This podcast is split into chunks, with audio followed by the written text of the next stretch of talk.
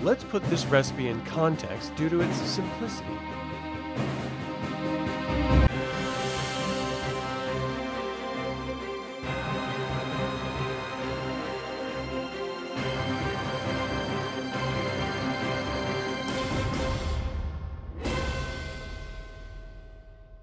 Today I am making Iron Rations from Heroes' Feast, the official Dungeons & Dragons cookbook.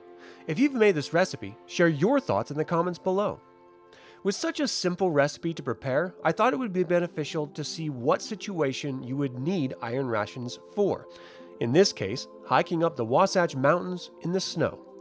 First, I collected the ingredients. 1 1/4 pounds Gruyere would have been insanely expensive, not to mention the size of these rations would be astronomical for 4 people.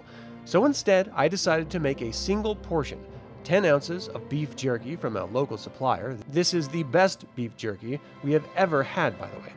12 dried apricots, 1 cup roasted and lightly salted almonds, 4 handfuls of wheat thins, and 4 bunches of grapes.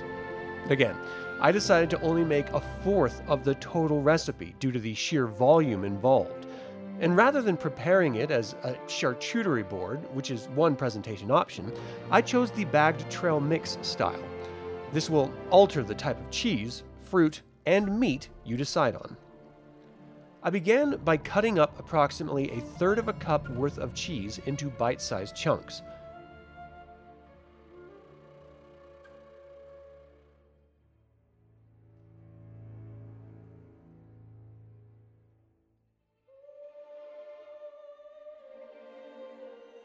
Next, I took approximately 1/4 of the jerky and cut it up into bite-sized chunks, setting each aside.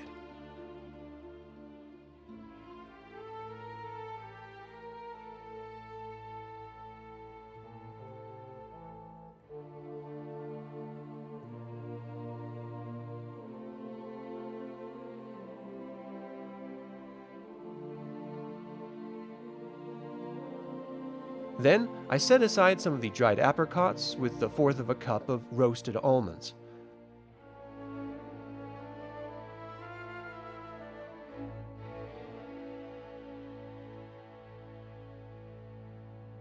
Then, I added 1 handful of wheat thins,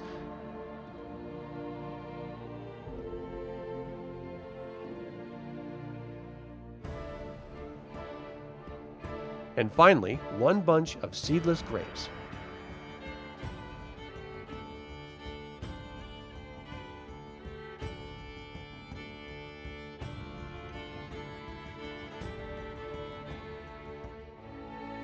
Lastly, I separated the grapes from the vine, adding them into the container, and added the rest of the ingredients. Again, this is just 1/4 of the total recipe, and it's really enough for 2 or 3 people depending on the excursion you're taking.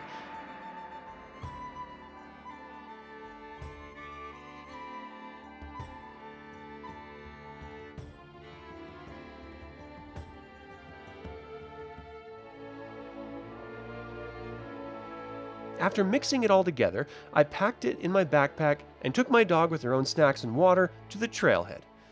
It was a beautiful morning with the snow just lightly falling. The view was obscured, but I didn't mind at all. And always remember, as important it is for you to have food and water when you're hitting the mountains, never forget about your animal companions. They get just as hungry and thirsty, if not more so, than you do.